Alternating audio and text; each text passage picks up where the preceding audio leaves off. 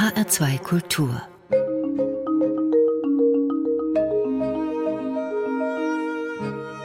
Doppelkopf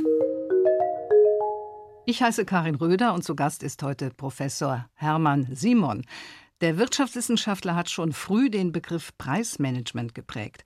Und als er die sogenannten Hidden Champions entdeckt hat, da war er schon selbst CEO, also geschäftsführender Vorstand eines Weltmarktführers der Unternehmensberatung Simon Kucher Partners. Vor rund einem Jahr wurde er in den Kreis der 50 weltbesten Managementdenker Thinkers Hall of Fame aufgenommen. Inzwischen kann er als Ehrenvorsitzender von Simon Kucher Partners auf zahlreiche Erfolge zurückblicken. Das Unternehmen ist mit über 1400 Mitarbeitern und rund 40 Büros auf allen Kontinenten vertreten. Herzlich willkommen bei Doppelkopf, Professor Hermann Simon. Hallo, Frau Röder. Sie haben zahlreiche Bücher geschrieben, die sind in rund 27 Sprachen übersetzt worden. Das aktuelle Buch heißt Am Gewinn ist noch keine Firma kaputt gegangen. Das klingt ein bisschen hintersinnig. Bedeutet das, der Gewinn muss sich immer auch rechtfertigen?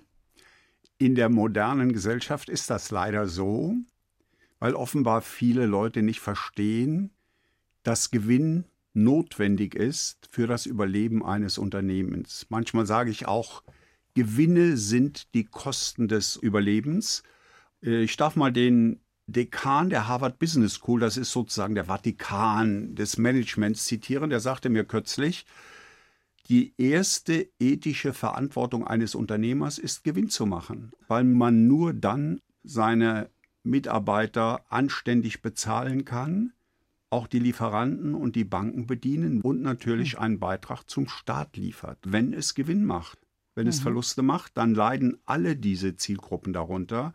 Und insofern kann man sehr wohl Ethik und Gewinn miteinander verbinden. Und es ist sozial Gewinne zu machen und äh, Verluste zu machen, ist in diesem Sinne unsozial. Gewinn oder Gewinnmaximierung, das verbinden viele mit Sklaventreiberei oder wird in Richtung Ausbeutung der Mitarbeiter gedeutet, Schikane und so weiter. Woher kommt der schlechte Ruf des Gewinns? Es gibt meines Erachtens mehrere Ursachen. Die erste ist, dass die Leute offensichtlich keine Vorstellung von der tatsächlichen Gewinnlage von Unternehmen haben. Ich habe selbst eine Umfrage in der Fußgängerzone gemacht und gefragt, was bleibt von 100 Euro Umsatz übrig, wenn man alle Kosten und alle Steuern abzieht.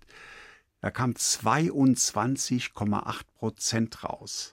Die tatsächliche Gewinnspanne deutscher Unternehmen über 14 Jahre ist 3,4 Prozent. Das ist nicht so viel. Das ist wenig, aber die Leute haben eine völlig falsche Vorstellung von der Gewinnhöhe.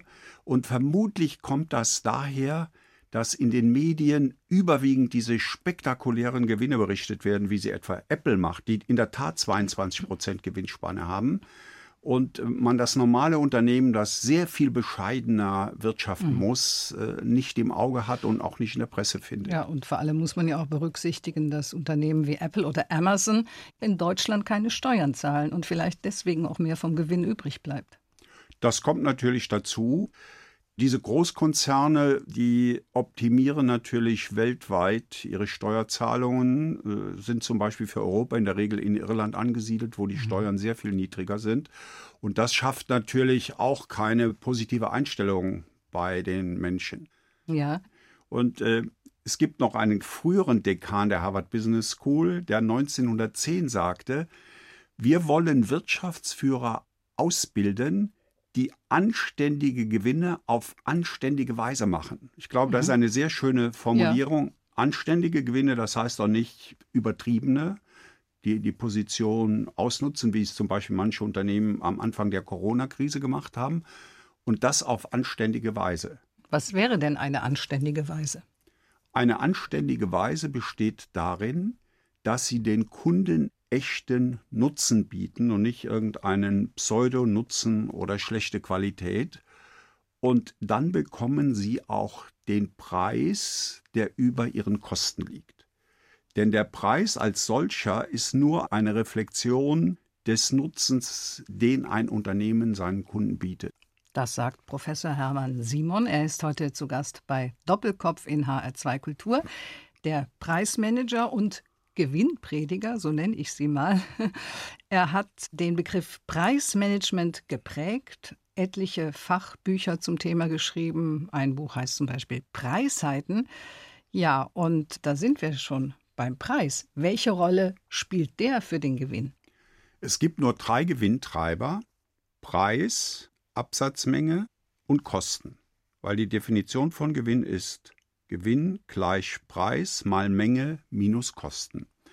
Und unter diesen dreien hat der Preis für den Gewinn die größte Bedeutung. Das kann man wie folgt auch ausdrücken. Wenn es mir gelingt, jeden der Gewinntreiber um ein Prozent zu verbessern, also den Preis um ein Prozent zu erhöhen, ohne dass sich die anderen ändern, dann steigt der Gewinn um zehn Prozent beim Preis. Bei den Kosten sind es 6% und bei der Absatzmenge sind es nur 4%. Warum? Wenn die Absatzmenge steigt, dann gehen ja gleichzeitig auch die Kosten hoch. Das nennt man Grenzkosten. Mhm. Und äh, dieser Anstieg der Grenzkosten, der frisst einen Großteil des Vorteils der Absatzmenge auf. Und der Preis ist eben mit dem Faktor 10 der effektivste Gewinntreiber. So wie Sie das sagen, klingt es total überzeugend, Herr Professor Simon. Sie haben sich ja schon ganz früh mit dem Thema Preis beschäftigt. Was ist denn für Sie am Preis so heiß? Ich bin ja auf einem kleinen Bauernhof in der Eifel aufgewachsen und äh, mein Vater hat die Schweine auf den Markt geschickt. Das wurde von der Reihweisengenossenschaft organisiert und man hatte dabei null Einfluss auf den Preis, sondern bekam einen Tag später die Information, wie die Preise waren. Man war also völlig dem Preis und dem Wettbewerb, Angebot und Nachfrage ausgeliefert. Und ich habe daraus gelernt, dass ich niemals in einem Geschäft sein wollte, wo man null Einfluss auf die Preise hat. Und da ist man nämlich völlig ausgeliefert dem, was am Markt passiert. Und das ist keine schöne Situation für ein Unternehmen. Also Sie können sagen, bereits damals entstand mein Interesse für den Preis und das setzte sich dann bei der mhm. Doktorarbeit fort. Und inzwischen haben Sie ja längst Einfluss auf die Preise, und zwar in der Form, dass Sie andere Unternehmen beraten in Sachen Preisgestaltung. Was raten Sie denn den Unternehmensführer eher, die Preise zu erhöhen oder zu senken? Das erwarten die Unternehmer. Sie fragen mich, sind meine Preise richtig oder nicht? Ich sage, ich weiß das nicht. Das müssen wir untersuchen. Wovon hängt das weil denn ab? Man nicht Preise aus dem Bauch heraus entscheiden kann. Und es gibt drei Faktoren, die den Preis bestimmen. Ich sagte eben schon, der Preis, den ein Kunde zu zahlen bereit ist, hängt von seinem wahrgenommenen Nutzen ab. Wenn der höher ist, zahlt der Kunde auch etwas mehr. Wenn er niedriger ist, kauft er das Produkt nur, wenn es billiger ist. Der zweite Faktor sind die Wettbewerbspreise. Ich kann nicht in einem luftleeren Raum operieren, sondern muss sehen, wie stehe ich im Verhältnis zu meinen Wettbewerbern. Mhm. Und das dritte sind natürlich die Kosten. Aber das am weitesten verbreitete Verfahren zur Preisbildung ist die sogenannten Kosten-Plus-Preisbildung, die nur die Kosten berücksichtigt. Und äh, das ist ein sehr irregeleitetes Verfahren. Ja. Ja ich habe früher mal in der Schule gelernt, Angebot und Nachfrage bestimmen den Preis. Jetzt haben wir ja heutzutage viele Güter, die wir im Überangebot haben oder zumindest keine Schwierigkeit haben, da dran zu kommen, nicht Schlange stehen müssen, um sie zu bekommen. Wie regelt sich denn da der Preis? Oder wer regelt ihn? Es ist in der Tat so, in modernen Volkswirtschaften gibt es bei vielen Produkten ein Überangebot. In der Autoindustrie ist es beispielsweise so, dass die weltweite Überkapazität immer zwischen 10 und 30 Prozent liegt. Und es gibt zwei Weisen, wie das geregelt wird. Entweder gehen die Preise runter, sodass mehr gekauft wird, wie bei landwirtschaftlichen Produkten. Da kommt dieser Ausgleich zustande. Oder es geben Wettbewerber auf, die unter diesen Bedingungen nicht konkurrieren können. Ich darf Ihnen mal ein Beispiel ja. geben. Äh, das ist jetzt aus dem Industriegüterbereich. Früher gab es vier große Hersteller von Lackieranlagen für die Autoindustrie und keiner war profitabel. Durch die Finanzkrise vor zehn Jahren und äh, jetzt auch noch mal vor ein, zwei Jahren sind einige Wettbewerber ausgeschieden und die, die jetzt überleben, sind profitabel. Mhm. Überangebot, Überkapazitäten sind ein wirklicher Gewinnkiller, kann man sagen. Und äh, da hilft nur, dass Angebot und Nachfrage angeglichen ja. werden auf Dauer. Es gibt ja auch Preise, die schon festgesetzt werden, bevor irgendeine Nachfrage entsteht. Also Preise, die über Image gehen. Oder umgekehrt, der Preis bestimmt das Image und die Kunden dann bereit sind, einen höheren Preis zu zahlen. Würden Sie denn einem Unternehmen empfehlen, in diesen Fällen von vornherein den Preis hoch anzusetzen? Also die vorgelagerte Entscheidung nennt man Positionierung. Mhm. Wo wollen wir unser Produkt positionieren? Beispielsweise, wenn das im Luxussegment ist, ja. dann müssen Sie mit einem hohen Preis hineingehen, selbst wenn es von der Kostenseite anders darstellbar ja. wäre, weil das sonst nicht konsistent ist. Ein Luxusimage muss mit einem hohen Preis einhergehen. Insofern wäre der Rat dort, wenn du diese Luxuspositionierung mit deiner Marke anstrebst, dann musst du auch einen entsprechend mhm. hohen Preis haben. Das muss allerdings durch entsprechende Produktqualität, Design, Verpackung unterstützt ja. sein. Heißt es aber auch, die Prada-Tasche muss 5000 Euro kosten, auch wenn sie möglicherweise in einem Billiglohnland angefertigt wurde? Wenn die Qualität stimmt und das unter der Marke Prada auch in entsprechend äh, luxuriösen Distributionskanälen an den Kunden oder an die Kundin gebracht wird, dann muss die 5000 Euro kosten. Mhm. Gerade in diesem ähm, Bereich haben wir auch Marken, zum Beispiel eine belgische Marke, die den Preis fühlbar erhöht hat und dann ist der Absatz gestiegen, weil sie dann eben als zugehörig zu einer höher positionierten Kategorie mhm ja, akzeptiert ja. wurde von den Kunden. Ja, jetzt sind ja die meisten Kunden, behaupte ich mal, weniger in diesem Segment unterwegs, sondern eher so im mittleren Bereich und sagen sich, das Preis-Leistungs-Verhältnis muss stimmen. Wie erkenne ich das als Kunde?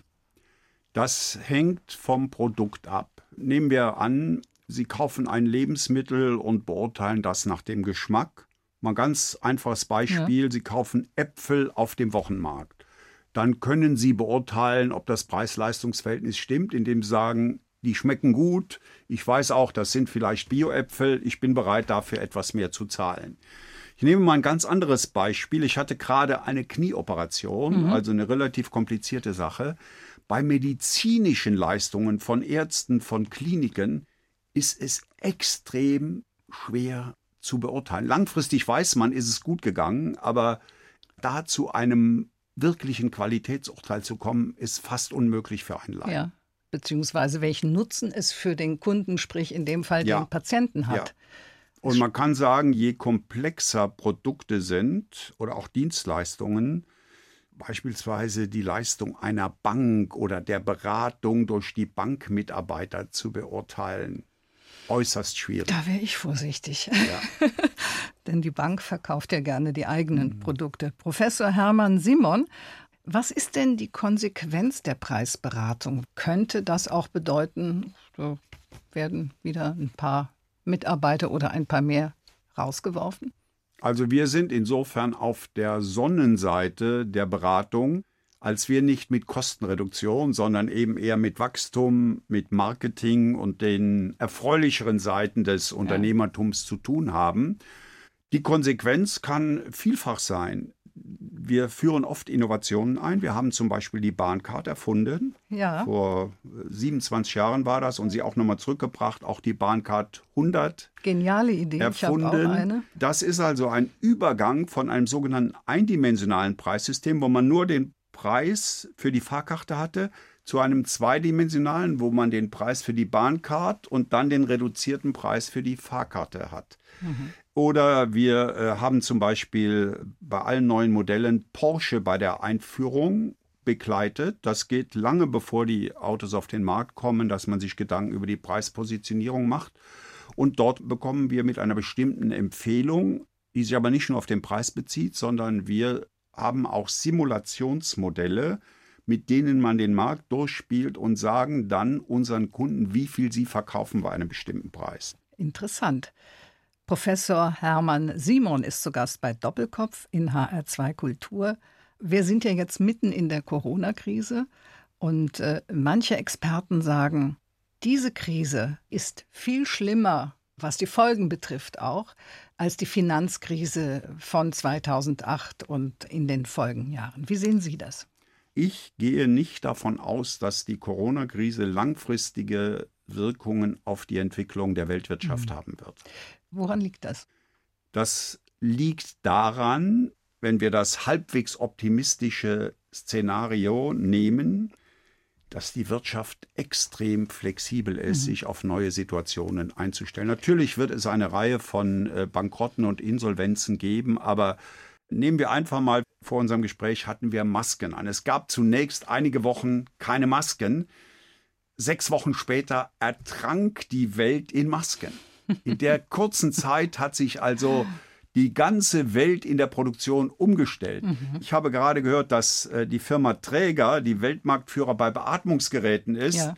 mittlerweile nicht mehr weiß, wo sie ihre Beatmungsgeräte absetzen soll, weil zu viele produziert werden. Mhm. Also wir sind extrem flexibel und auch wenn wir das Beispiel der Finanzkrise vor gut zehn Jahren sehen, da war auch Weltuntergangsstimmung 2009 und nach zwei, drei Jahren waren wir wieder mhm. auf dem normalen Wachstumspfad zurück. Ja. Was schwieriger ist, die Situation des Staates, weil diese extremen Schulden, die angehäuft wurden, wie die zurückgezahlt und kompensiert werden, da befürchte ich leider, dass man das mit Inflation bewältigen wird. Also die kommenden Generationen ja. halt das auch stemmen werden müssen. Ja. Heißt es aber auch, wie sich die Wirtschaft entwickelt, hängt auch von Optimismus oder Pessimismus ab. Das heißt, wenn eine Nation von optimistischen Aussichten getragen wird, kann sich die Wirtschaft eher entsprechend entwickeln. Das ist extrem wichtig. Also Wirtschaft ist zu einem erheblichen Teil Psychologie. Hm. Und wann investiert ein Unternehmer? Wenn er optimistisch ist. Die Investitionen bewirken wieder neues Wachstum wann kauft ein Verbraucher ein neues Auto, wenn er optimistisch ist, dass er seinen Arbeitsplatz behält und das Auto finanzieren ja. kann. Das heißt, sowohl auf der Unternehmerseite wie auf der Verbraucherseite hat diese Stimmung massiven Einfluss auf das zukünftige Wachstum. Professor Hermann Simon in China, in dem Ort Weihang. Da ist die Business School nach Ihnen benannt, weil Sie es geschafft haben, den Chinesen das Hidden Champions Konzept nahezubringen. Was dahinter steckt, darüber sprechen wir in der nächsten Runde. Jetzt kommen wir zu Ihrem ersten Musikwunsch. Der stammt von Sergei Rachmaninov, Rhapsody on a Theme of Paganini, Opus 43. Es spielt das Luzerner Sinfonieorchester unter James Gaffigan. Der Pianist heißt Bersot Abduraimov. Und wir hören jetzt die ersten sechs Variationen. Musik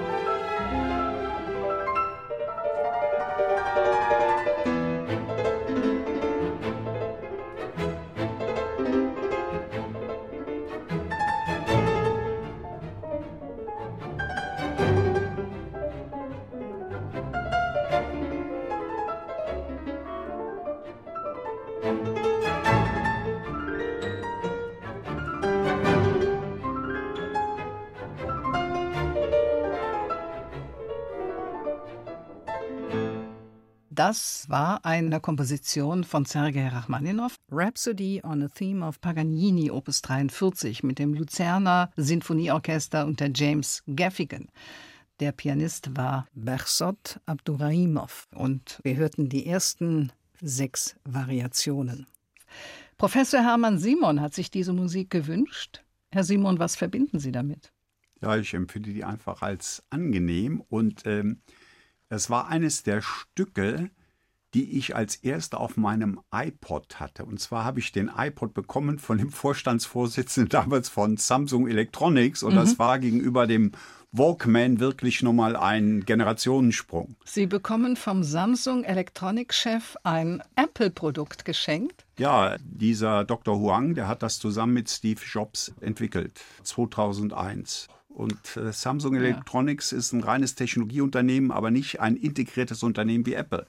Ja, und vor allen Dingen weder Apple noch Samsung sind sowas wie Hidden Champions. Das sind wirklich keine Hidden Champions. ähm, ja. Das ist ein Begriff, den Sie nicht nur geprägt haben und entwickelt haben, Herr Professor Simon, sondern Sie haben diese Champions auch entdeckt. Vielleicht mal, wo die Wurzel für die ja. Idee herkam.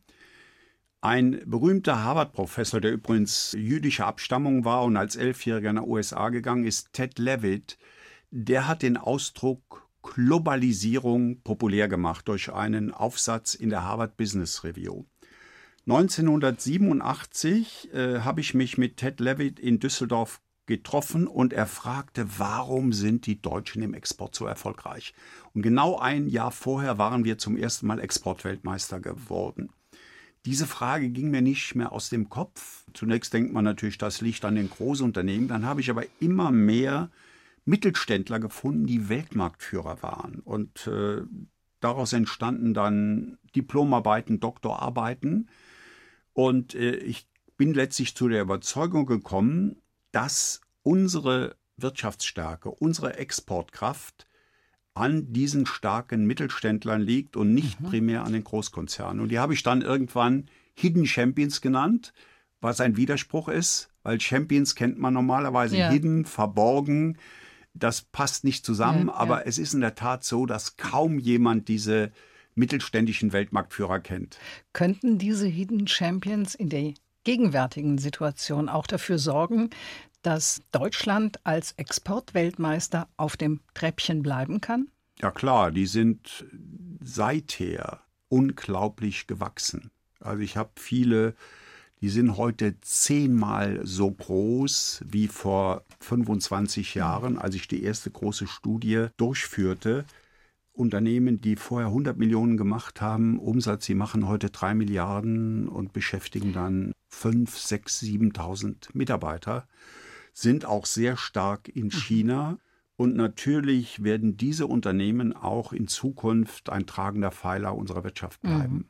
Ja, und äh, sie sind wahrscheinlich auch sehr wichtig für die jeweilige Region, in der sie sind, bieten dort Arbeitsplätze an, machen die Region einigermaßen wohlhabend. Ja, es gibt sogar eine Studie dazu von mhm. dem Leibniz-Institut für Regionalforschung in Leipzig die besagt, dass Standorte mit Hidden Champions wesentlich besser dastehen als vergleichbare Standorte und Städte ohne Hidden Champions. Hat das vielleicht auch was mit der Treue der Mitarbeiter zu tun? Das hat mit sehr vielen äh, Aspekten zu tun. Die Mitarbeitertreue ist sehr hoch. Die Fluktuationsrate bei den Hidden Champions ist lediglich 2,7 Prozent, in Deutschland mhm. 7,3 Prozent.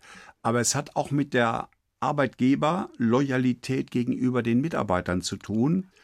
Wir stellen also fest, dass diese Firmen alles versuchen, in Krisen nicht Leute zu entlassen, sondern sie zu halten, auch weil sie natürlich auf die Arbeitskräfte in den kleineren Städten mhm. angewiesen sind und nicht wie in einer Großstadt auch andere Leute finden wird. Also es ist sowohl eine Arbeitnehmer- als auch eine Arbeitgeberloyalität. Und diese Unternehmen sind ja auch oft Inhaber geführt.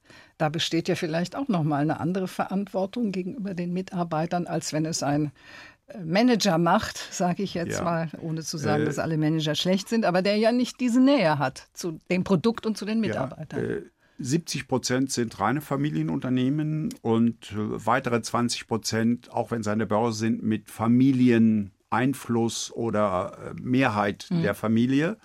Und der größte Unterschied zu Großunternehmen besteht darin, dass die Chefs der Hidden Champions 20 Jahre im Schnitt an der Spitze bleiben. Bei Großunternehmen sind das sechs Jahre. Und ich glaube, dieser Unterschied sagt alles über langfristige Orientierung. Ja, solange sie dann nicht Gefahr laufen, ewig bleiben zu wollen. Das kann auch zu einem Problem werden. Also der Rekordhalter ist Dr. Hans Riegel von Haribo, der das Unternehmen 66 Jahre geführt hat. Ja, oder Herr Wirth ist, äh, glaube ich, auch 96 ja, aber Herr Wirth ist ja schon relativ früh hm. zurückgetreten als ja. Vorsitzender der Geschäftsführung und hat einen jungen Mann, damals 38 Jahre alt, Robert Friedmann, eingesetzt.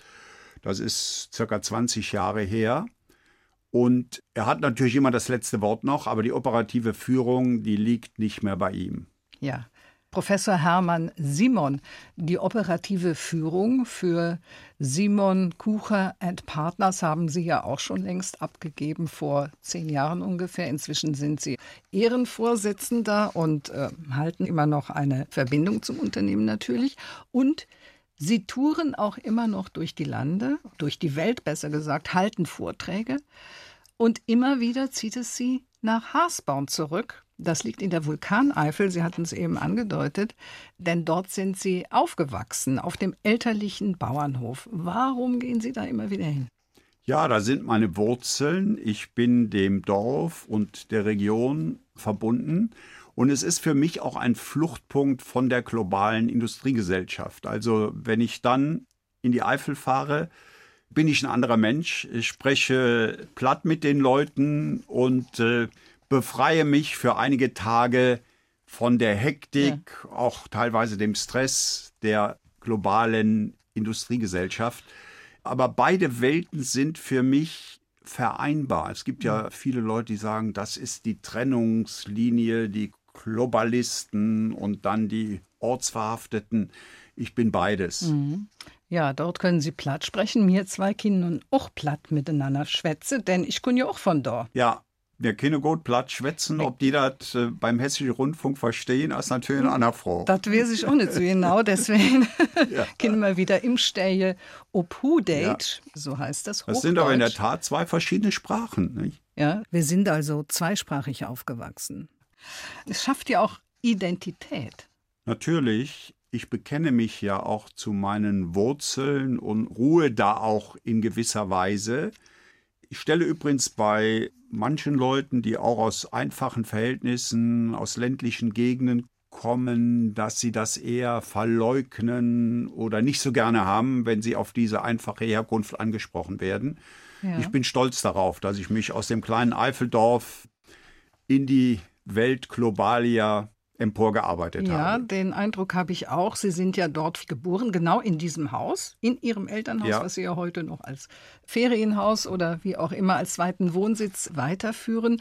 Auf Ihrer Biografie Zwei Welten, ein Leben, vom Eifelkind zum Global Player, da stehen Sie im Businessanzug angelehnt an einen Strohballen. Das ist natürlich sehr bezeichnend. Also das allein zeugt schon davon, dass Sie Ihre Herkunft wie Ihren Dialekt ganz und gar nicht leugnen. Ihre Eltern haben eine Landwirtschaft gehabt, waren also Selbstversorger. Sie sind aber trotzdem aufs Gymnasium gegangen, was ja zu dieser Zeit nicht selbstverständlich war, als Bauernsohn aufs Gymnasium. Wie haben Sie es geschafft? Ja, das war nicht selbstverständlich, aber es wurde möglich.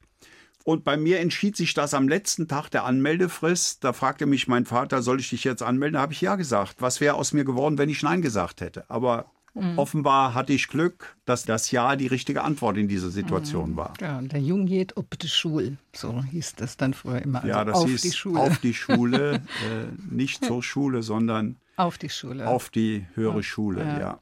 Eigentlich und, wollten Sie ja Starfighter-Pilot werden. Ja, das war mein Jugendtraum. Und zwar nicht nur so mal, sondern mein Zimmer war voll mit Flugzeugbildern, Modellen und Büchern. Über, mit zwölf Jahren habe ich die Zeitschrift Flugrevue abonniert und bin dann gescheitert an Augenproblemen, was aus heutiger Sicht betrachtet ein Glücksfall war, aber damals brach für mich die Welt zusammen. Kann ich verstehen, klar, wenn man so einen Traum hat, der dann aus solchen Gründen nicht geht.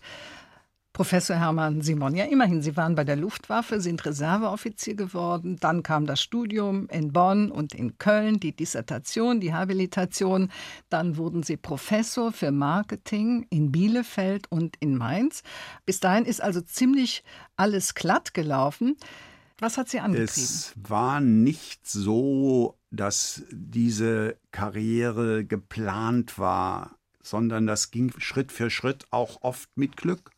Zum Beispiel am Ende des Studiums bekommt man ein Angebot, Assistent zu werden und zu promovieren. Ich hatte mhm. da drei Angebote. Ich hätte auch keins bekommen können, wenn alle Stellen besetzt gewesen wären. Mhm. Dann wäre ich da in die Praxis gegangen zu diesem Zeitpunkt. Trotz bester Leistung. Äh, ja, und ich hatte nie den großen Plan, sondern habe dann den Job, der für die nächsten Jahre anstand, einigermaßen gut gemacht und dann ergab sich eine neue Chance. Ja, aber das ist ja vielleicht schon ein Plan, ne? den Job, den man gerade macht, immer einigermaßen ja, aber zu machen. Ich bin skeptisch, wenn junge Leute sagen, ich habe genaue Vorstellungen, was ich aus meinem ja. Leben machen will und weiß jetzt schon, wo ich in 20 Jahren oder so stehe. Die sogenannten Ziele. Ja. Bin ich auch skeptisch, ja. Ich habe eher das Bild, mach das gut, was du zurzeit tust und dann schau mal, welche Chancen sich ergeben ja. in einigen Jahren und dann musst du dich wieder entscheiden.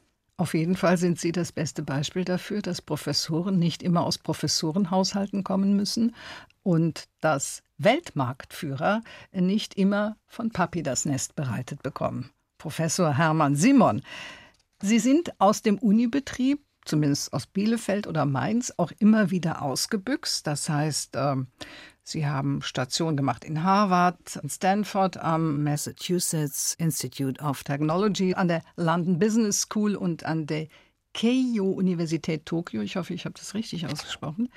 Und Sie haben drei Jahre lang das Haus der deutschen Wirtschaft in Schloss Kracht bei Bonn geleitet und dann doch ein Unternehmen gegründet. Warum? Ich hatte immer das Bestreben, in meiner Forschung nicht nur Theorien zu entwickeln, sondern die Praxis zu beeinflussen. Und in diesen drei Jahren an dem Universitätsseminar der Wirtschaft, äh, das war damals das größte deutsche Management-Weiterbildungsinstitut, da kamen Leute hin, die am Sprung in den Vorstand äh, standen. Dort habe ich alle Spitzenkräfte der deutschen Wirtschaft damals kennengelernt und habe, glaube ich, auch Blut gerochen für die Praxis. Und das hat sich dann zehn Jahre später ausgewirkt. Äh, ich habe mhm. mein Lehrstuhl Beamtenverhältnis aufgegeben und bin voll 1995 in unsere Unternehmensberatung eingestiegen. Die habe ich dann 15 Jahre ja. geführt und bin dann der, wie Sie beschrieben haben, später der Ehrenvorsitzende Senior Elder Statesman geworden. Ja, ich finde, Sie haben das ganz schlau gemacht. Sie haben ja Ihre besten Studenten sich geschnappt und haben das mit denen zusammen begonnen, das Unternehmen, das, also diese Partners, die dahinter stecken. Ein gewisser Herr Kucher war auch Ihr War Student, mein erster Doktorand. Ihr ja. erster Doktorand sogar. Hat sich offenbar ausgezahlt, dass man mit guten Leuten, die man auch kennt, denen man vertraut, so ein Unternehmen aufzieht. Also wenn ich auf eins stolz bin, ist, dass ich dann die vier ersten Doktoranden ihr ganzes Berufsleben bei der Stange gehalten haben. Die haben alle ihr ganzes Leben bei Simon Kucher und Partners ja. gearbeitet. Ja, Herr Professor Siemann, auch wenn Sie finanziell bestimmt nicht klagen können als ehemaliger Vorstand eines Hidden Champions. Ich habe in einem Interview gelesen in der Süddeutschen Anfang des Jahres, da gab es noch kein Corona, da habe ich gelesen, dass Sie oft Angst haben zu verarmen. Woher kommt's? Ja gut, als Sohn einer kleinen Bauernfamilie stand man eigentlich immer am Rande von wirtschaftlichen Risiken. Und insofern ist das wahrscheinlich Prägung. Und Prägung ist per Definition etwas, was man nicht losbekommt. Ich habe dann aber auch nach dem Interview in der Süddeutschen, da war das ja sogar die Headline gedacht, als Corona ausbrach, ja, das ist in der Tat ein, ein Lebensrisiko. Wer weiß, wenn jetzt jemand im Tourismus oder in der Gastronomie, in der Hotellerie war, egal wie der vorher stand, das kann sein, dass der jetzt in einigen Monaten mhm. Bankrott erklären muss. Also ich hatte auch einen äh, guten Bekannten, der war Chef von General Electric Aircraft Engines, das ist der Weltmarktführer für Düsentriebwerke, deutschstämmig Gerhard Neumann. Der hatte ein großes Schild hinter seinem Schreibtisch hängen, fühle dich unsicher. Wirtschaft ist etwas risikobehaftetes und man ist nie sicher, wie man in zehn ja. Jahren dastehen wird. Ja, was Ihre eigenen Ängste angeht, da wäre doch so ein verbeamteter Posten als Wirtschaftsprofessor ein viel besseres Ruhekissen gewesen. Warum haben Sie sich dennoch selbstständig gemacht mit all den Risiken, denen Sie ja bewusst ins Auge geblickt haben? Meine Frau war auch beamtete Lehrerin und ja. hat dann ein eigenes Unternehmen im Bildungsbereich gegründet, auch ihr Beamtentum aufgegeben. Wir kommen beide aus selbstständigen Haushalten und wir wollen keinen Chef über uns haben. Kann ich gut verstehen. und wenn man keinen Chef über sich haben will, dann muss man sich selbstständig machen. Ja, ist die letzte Konsequenz daraus. Professor Hermann Simon, in Fachkreisen kommen Sie gleich nach dem Management-Guru Peter Drucker und Ihre Aufnahme in die 50 äh, Thinkers Hall of Fame die gilt als quasi Nobelpreis. Kneifen Sie sich manchmal, um zu überprüfen, ob Sie nicht geträumt haben? Ja, wenn man das von außen betrachtet, dann sieht das irgendwie bedeutend aus, aber wenn man es von innen sieht, dann ist das alles nicht so bombastisch und man gewöhnt sich dann auch an solche Dinge. Ja. Und ich hoffe, dass das nicht in irgendeiner Weise in Arroganz umschlägt, weil das tut es bei manchen Leuten auch man macht seinen Job und wenn man Glück hat, dann bekommt man auch Resonanz von den Zielgruppen. Bei mir ist ja die Zielgruppe vor allem Unternehmertum, Manager, Wirtschaft, nicht so sehr das allgemeine Publikum und äh, freut sich natürlich darüber und ist da ein bisschen mhm. Ich war in der Wissenschaft und als Professor auch nicht schlecht, sage ich mal, aber ich glaube, meine Fähigkeit ist in der Tat, diese Dinge praxisgerecht aufzubereiten und eben auch Praktiker zu überzeugen von bestimmten Dingen, dass das unseren Erfolg als Berater ausmacht. Mhm. Naja, vor der Arroganz, die Sie eben mal ins Spiel gebracht haben, schützt Sie wahrscheinlich ja auch die sogenannte Eifelkeit. das ist ja auch ein Begriff, den Sie geprägt haben, als Gegensatz zu Eitelkeit. Und äh, ja, er bezieht sich auf ihre Herkunft, die Bodenständigkeit und die unverschnörkelte Art der Menschen aus der Vulkaneifel. Und das gilt auch für Sie. Ich habe mal eine Lobrede auf Mario Adorf gehalten, ja. der ja auch aus der Eifel stammt und der wirklich ein bescheidener Mensch ist. Der hat ja. so ein Motto, man soll nicht weiter springen, als man spucken kann. Mhm. Und da fiel mir eben ein, was ist ein Gegenteil von Eitelkeit? Und dann fiel mir der Ausdruck Eifelkeit ein. Ich glaube, das passt in der Tat gut auf ja. die Leute aus dieser Region. Die sind relativ bodenständig und bescheiden, auch wenn sie draußen in der Welt große Erfolge haben. Die Eifelkeit, Professor Hermann Simon. Wir kommen zur nächsten Musik. Und zwar ist das eine Komposition von Giovanni Paolo Colonna, das Oratorium Il Transito di San Giuseppe. Er spielt das Ensemble Les Nations unter der Leitung von Marina Scaioli. Wir hören die Ouvertüre.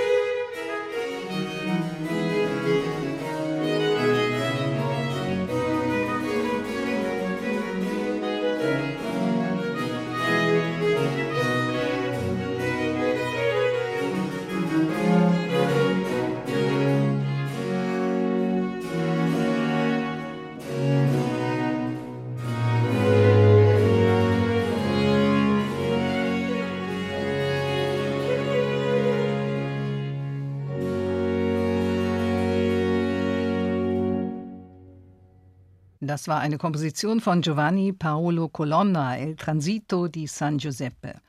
Sie hörten die Ouvertüre zu diesem Oratorium. Eine Aufnahme mit dem Ensemble Les Nations unter der Leitung von Marina Scaioli. Und diese Musik hat sich Professor Hermann Simon gewünscht. Er ist heute zu Gast bei Doppelkopf in HR2 Kultur.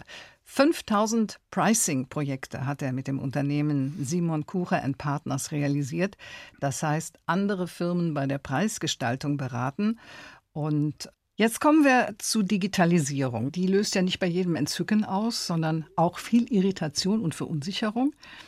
Da habe ich auf der Homepage gelesen von dem Unternehmen bei dem Sie Ehrenvorsitzender sind, Simon Kucher Partners.